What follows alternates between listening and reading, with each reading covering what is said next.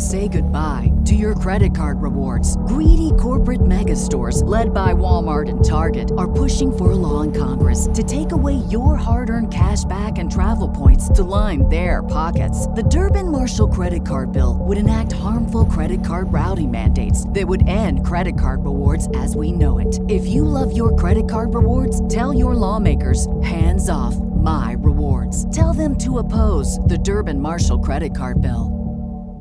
What's the easiest choice you can make? Window instead of middle seat? Picking a vendor who sends a great gift basket? Outsourcing business tasks you hate? What about selling with Shopify?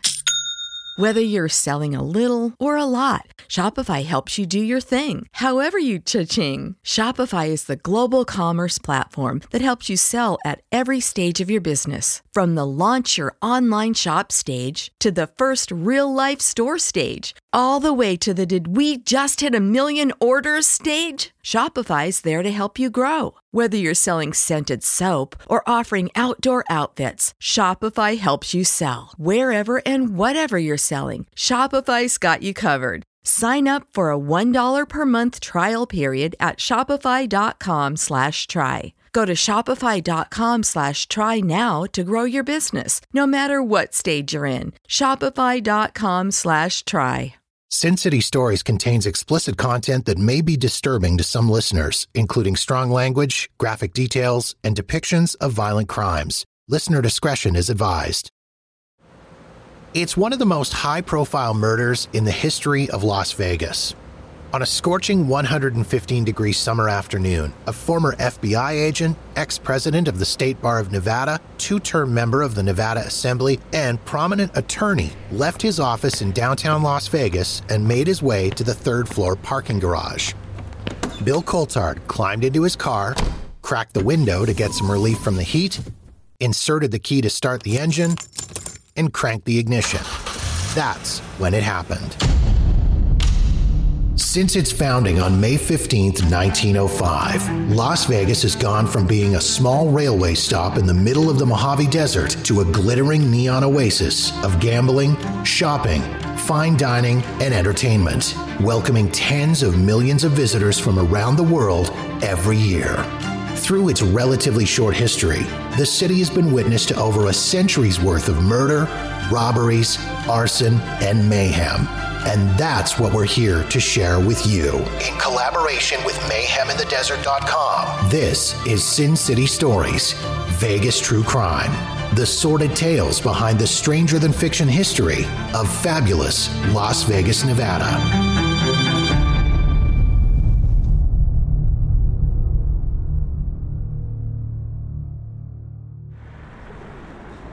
It was early afternoon, July 25th, 1972. The explosion thundered throughout downtown Las Vegas, emanating from the parking garage of the 10-story Bank of Nevada building. 4 sticks of dynamite hidden near the steering column of Bill Coulthard's Cadillac detonated with the turn of the key, transforming the vehicle into a twisted hulk of scorched metal and setting several other nearby vehicles on fire. The force of the blast was so powerful, it shattered light fixtures in the bank lobby on the first floor of the building and tore a hole in the 16-inch thick concrete floor of the parking garage.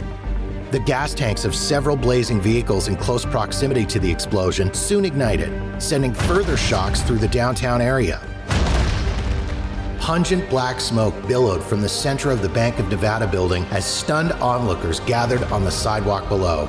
Meanwhile, casino magnate and alleged organized crime boss Benny Binion listened to the explosion from his offices in the downtown Horseshoe Casino, a mere 2 blocks away. Bill Coulthard was everything that Benny Binion wasn't.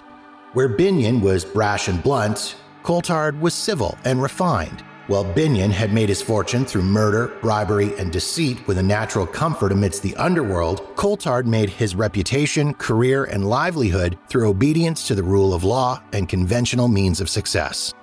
Bill Coulthard was born and raised in Iowa, being admitted to the Iowa Bar in 1936 and joining the FBI shortly after. In 1940, he was assigned as the first resident FBI agent to the sleepy desert town of Las Vegas, just before the mobsters that would come to define a generation for the city arrived from the east. In 1946, he was admitted to the practice of law in Nevada and retired from the FBI that same year. Coulthard quickly became a respected pillar of the business and legal community. This entry was eased through his marriage to Lena Silvani, daughter of P.O. Silvani, a wealthy Las Vegas casino owner and contractor. The connections and financial resources afforded by his spouse's family allowed Coulthard to run two successful campaigns for the Nevada legislature, where he served as Speaker pro tempore of the Assembly. Sadly, in 1955, Lena passed away suddenly during surgery. As a result, Coulthard inherited his wife's varied business interests in local casinos. Unknown to Coulthard, these interests would bring him into direct conflict with one of Las Vegas's most ruthless gangsters turned businessmen. Another man who would come to adopt Las Vegas as his home arrived in town a few years after Coulthard. Benny Binion moved to Vegas in 1946, bringing along two suitcases loaded with cash that he'd earned from decades of operating illegal gambling rackets throughout Dallas. Binion had fled that city after his chosen candidate for sheriff was defeated and an anti-corruption crusading district attorney came into office in the 1946 election. Binion decided his best chance was to make a new home in the only city in America where he could make a legitimate living as a gambler. Very soon after his arrival in town, Dallas authorities tried for years to get Binion sent back to Texas on gambling charges. In fact, the governor of Nevada ordered his extradition on two separate occasions, but each time local Las Vegas judges blocked the orders. Binion would go on to exercise that type of power and influence for the rest of his time in Vegas.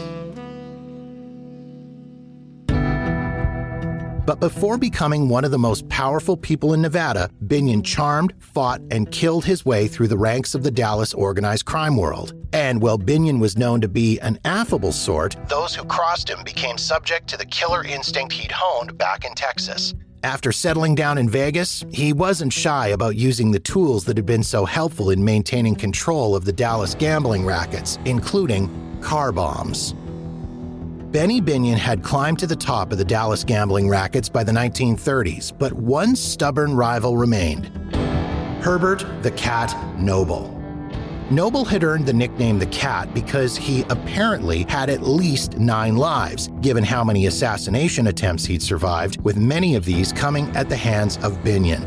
On one occasion, Binion's hitmen engaged in a gun battle with Noble during a high-speed chase, in which the Cat managed to escape by outmaneuvering and outracing his would-be assassins. A few years later, Binion's hitmen waited in the bushes outside Noble's ranch, opening fire with rifles and submachine guns. Though he sustained serious wounds to his arm, Noble survived the attack and continued to frustrate Binion's efforts to monopolize the Dallas gambling rackets. Even after Binion fled Dallas for the more welcoming environment of Las Vegas, the feud continued between the two rivals. Binion still received a cut of the proceeds from the Dallas gambling rackets that he'd transferred to his henchman's control after skipping town, and he would allow nothing to jeopardize his profits. Things would escalate dramatically. On November 29, 1949, Mildred Noble made the fateful decision to drive her husband's car rather than her own. Mildred climbed into the vehicle parked in front of the couple's Dallas home, stepped on the starter, and a car bomb allegedly planted by one of Binion's killers that was intended for the Cat exploded, killing Mrs. Noble instantly. The blast was so powerful that it left human remains scattered in nearby trees. The murder of Noble's wife drove him into a state of deep depression. The only thing occupying his mind was revenge. Noble didn't wait long to strike back. The first response was the shotgun murder of Binion's most reliable Dallas hitman, Lois Green, who is known for burying his victims alive. Next came an attempt on Benny's life in his new home of Las Vegas. Noble sent his top hitman, a cryptic figure known only as the Grocery Man, to Las Vegas on a mission to murder Binion. But Binion's men captured the Grocery Man and sent him back to Dallas to commit a double-cross murder of his boss. After returning to Dallas, the Grocery Man lay in wait outside of his former employer's home. When Noble exited his front door, he was greeted by the blinding glare of headlights, followed by a burst of automatic rifle fire. True to his name, though, the cat was wounded, but survived the attempt on his life. Over the next few months, Herbert the Cat Noble formulated what he believed to be the perfect plan to eliminate Benny Binion once and for all. Noble was an accomplished pilot, and he owned a fleet of airplanes. He intended to put his aeronautical knowledge to use in an audacious assassination attempt against his arch-rival. Noble obtained aerial maps of Las Vegas and plotted out the property on Bonanza Road where the sprawling Binion estate was located. The cat then attached bomb tracks to his most reliable aircraft along with extra fuel tanks to stretch the plane's flight range. After revamping his plane, Noble used his connections to acquire two live bombs, one incendiary and the other high explosive. He intended his feud with Binion to end in spectacular fashion with the leveling of his rival's home while Benny, his wife, and 5 children were inside. Binion was ever cautious against attempts on his life, but even he would never suspect an aerial assault. The intricate plot was foiled in its final stages as Noble prepared to perform one last dry run of the attack on Binion's Vegas home. As Noble was preparing to enter his plane, an officer with the Dallas Police Department rolled up to the ranch. The officer was there to speak to Noble on a completely unrelated matter, but upon catching sight of the approaching officer, Noble reached for a nearby rifle. The cop was quicker on the draw. Defeated in his quest to avenge the death of his wife, the cat dropped his weapon, collapsed to his knees, and sobbed, complaining to the officer, "Benny gets all the breaks." Benny eventually went on to get one last break against his old-time nemesis. On the blistering hot morning of August 7, 1951, Noble parked his car next to the mailbox along the quiet road where his ranch was located. As he reached into the box to get his mail, a devastating explosion, likely triggered by a hitman watching from a nearby tree, completely decimated Noble's vehicle and killed him instantly. The cat's lives had finally run out.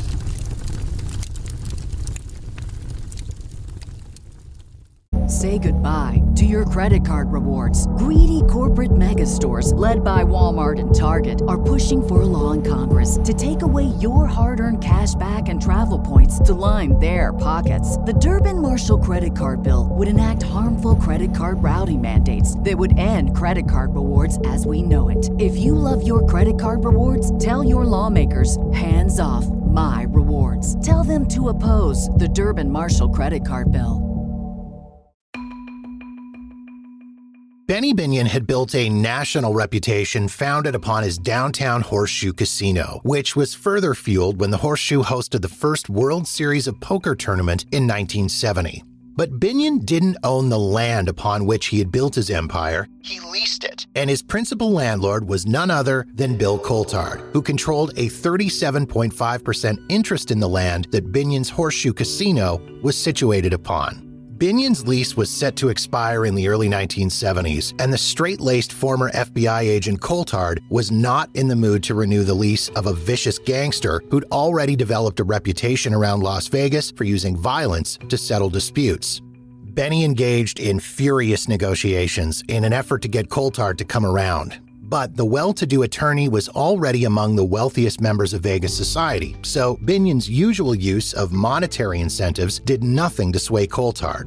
As one of Binion's associates would later say of Old Man Binion's efforts to renew the lease, he tried to negotiate with the asshole, but the son of a bitch wouldn't budge. In the end, Coulthard decided to lease the land to new tenants, ones with less questionable backgrounds than Benny Binion's. But Binion wasn't about to let the multi-million-dollar enterprise he'd built from scratch go without a fight. When Binion needed a dirty job done, he had one man that he knew he could turn to. Tom Hanley had known Benny Binion since his days in Dallas and had arrived in Vegas a few years before the old man. Hanley spent his time making inroads into the local unions to co-opt them as part of Binion's larger organized crime enterprise. Hanley was an intimidating figure at 6'2" with a hulking frame.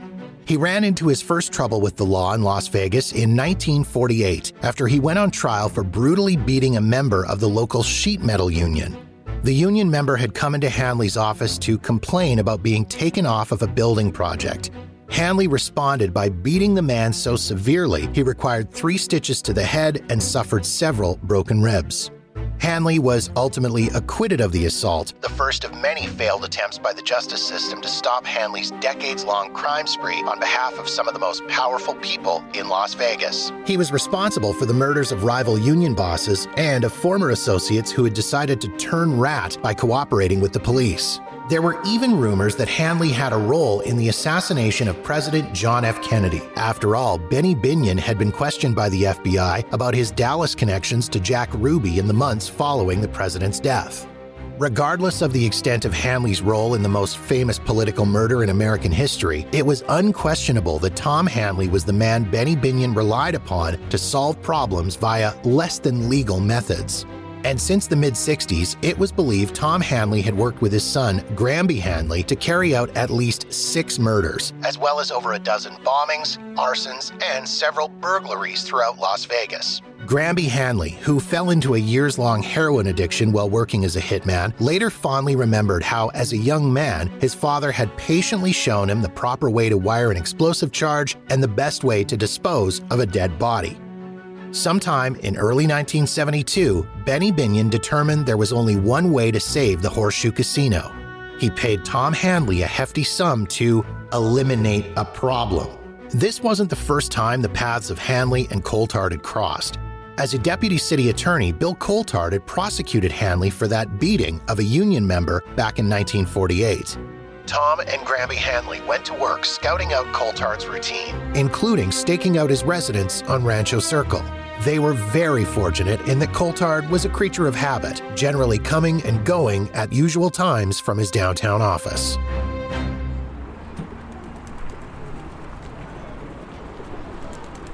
Tom Hanley secured several sticks of dynamite, and the duo entered the Bank of Nevada building's parking garage following Coulthard's arrival for work.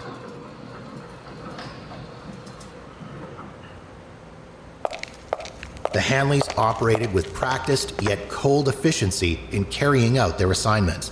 One of the father-son hitman team stood lookout, while the other walked along the row of parked cars on the third-floor garage until he located Coulthard's vehicle. The assassin pretended to drop something so that he could bend down next to the car. In less than a minute, the bomb had been placed under the Cadillac, and the killers were out of the building, on their way to establish an alibi for the time of the bombing.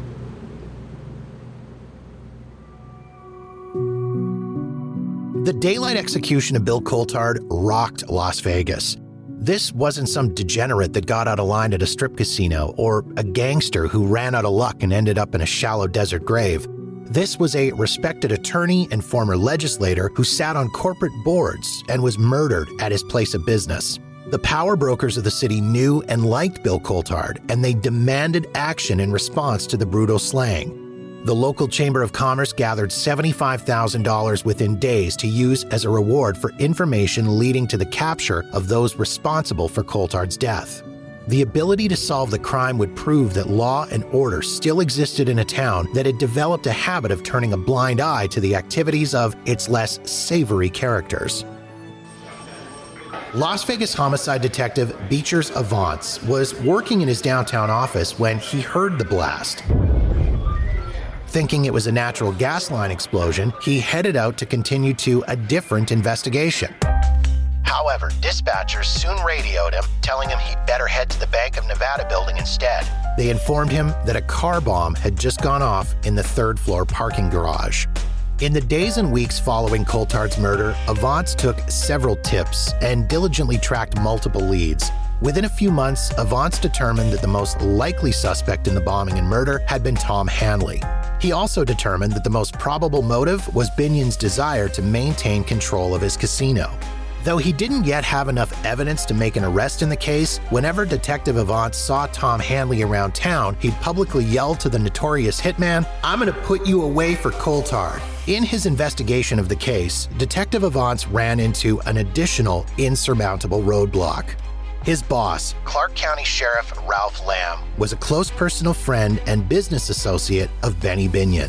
In fact, years later, Sheriff Lamb would go on to face a federal investigation in relation to tens of thousands of dollars in loans Binion had given to the sheriff. In 1977, Detective Avants presented to the FBI what he believed was enough evidence to indict the Hanleys for the Coulthard bombing. But federal agents and prosecutors did not act on the information. A lot had changed in the 5 years since Bill Coulthard left his office and never returned home. Tom and Granby Hanley were now cooperating witnesses in the federal investigation into mafia control of strip casinos, corrupt union officials, and notorious organized crime figures like Lefty Rosenthal and Tony the Ant Spilotro. Federal investigators were focused on what they viewed as the bigger fish in Las Vegas rather than a years-old cold case. Coulthard continued his contributions to the community even after his death. His family requested that donations be made to the Clark County Law Library or the UNLV Library in lieu of flowers. Coulthard's family grieved their loss and waited for the investigation to run its course, but they never expected it would lead to a dead end that could never provide finality. The $75,000 in reward money raised by the Chamber of Commerce was quietly returned to the donors after the Coulthard investigation went cold. Benny Binion was questioned by police in relation to the bombing, but denied any responsibility. However, the shenanigans surrounding the case did not stop with Binion's interrogation. A local court reporter was arrested and unsuccessfully tried for stealing secret grand jury transcripts regarding the bombing, with the court reporter claiming powerful individuals in town had been implicated in the murder. But efforts to solve the murder of a respected member of the Las Vegas community did not die without one last attempt at obtaining justice. Informants came forward to police in 2000 and 2001 with new information about the Coulthard killing. The lead homicide detective on the case in 2001 said of the new information, "It still looks to be due to his business dealings, and at this point we're trying to put a prosecutable case together against those responsible." However, the new leads went nowhere. As for Binion's Horseshoe Casino, after Coulthard's death, the control of his shares fell to the brother of his late wife, Lena Silvani. They signed a 100-year lease with Benny Binion for the land. And although the property has changed ownership and is now known simply as Binion's, the hotel and casino continues to stand today in the same spot it did on that hot summer day in 1972.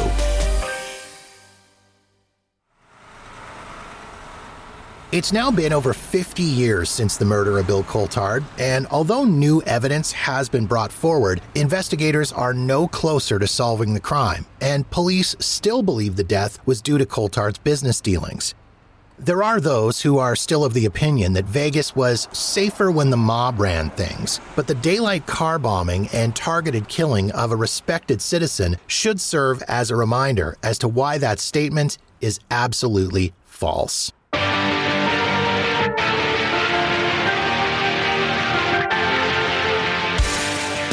To learn more about this Las Vegas true crime story and many others, visit MayhemInTheDesert.com and get yourself acquainted with the darker side of Sin City's history.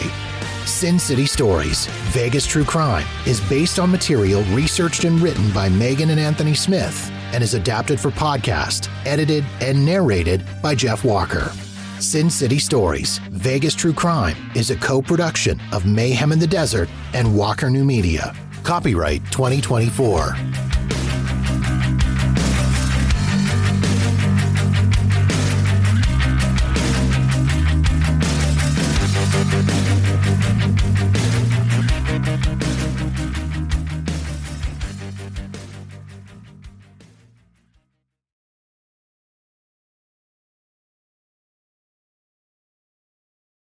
Say goodbye to your credit card rewards. Greedy corporate mega stores, led by Walmart and Target, are pushing for a law in Congress to take away your hard-earned cash back and travel points to line their pockets. The Durbin-Marshall credit card bill would enact harmful credit card routing mandates that would end credit card rewards as we know it. If you love your credit card rewards, tell your lawmakers, hands off my rewards. Tell them to oppose the Durbin-Marshall credit card bill.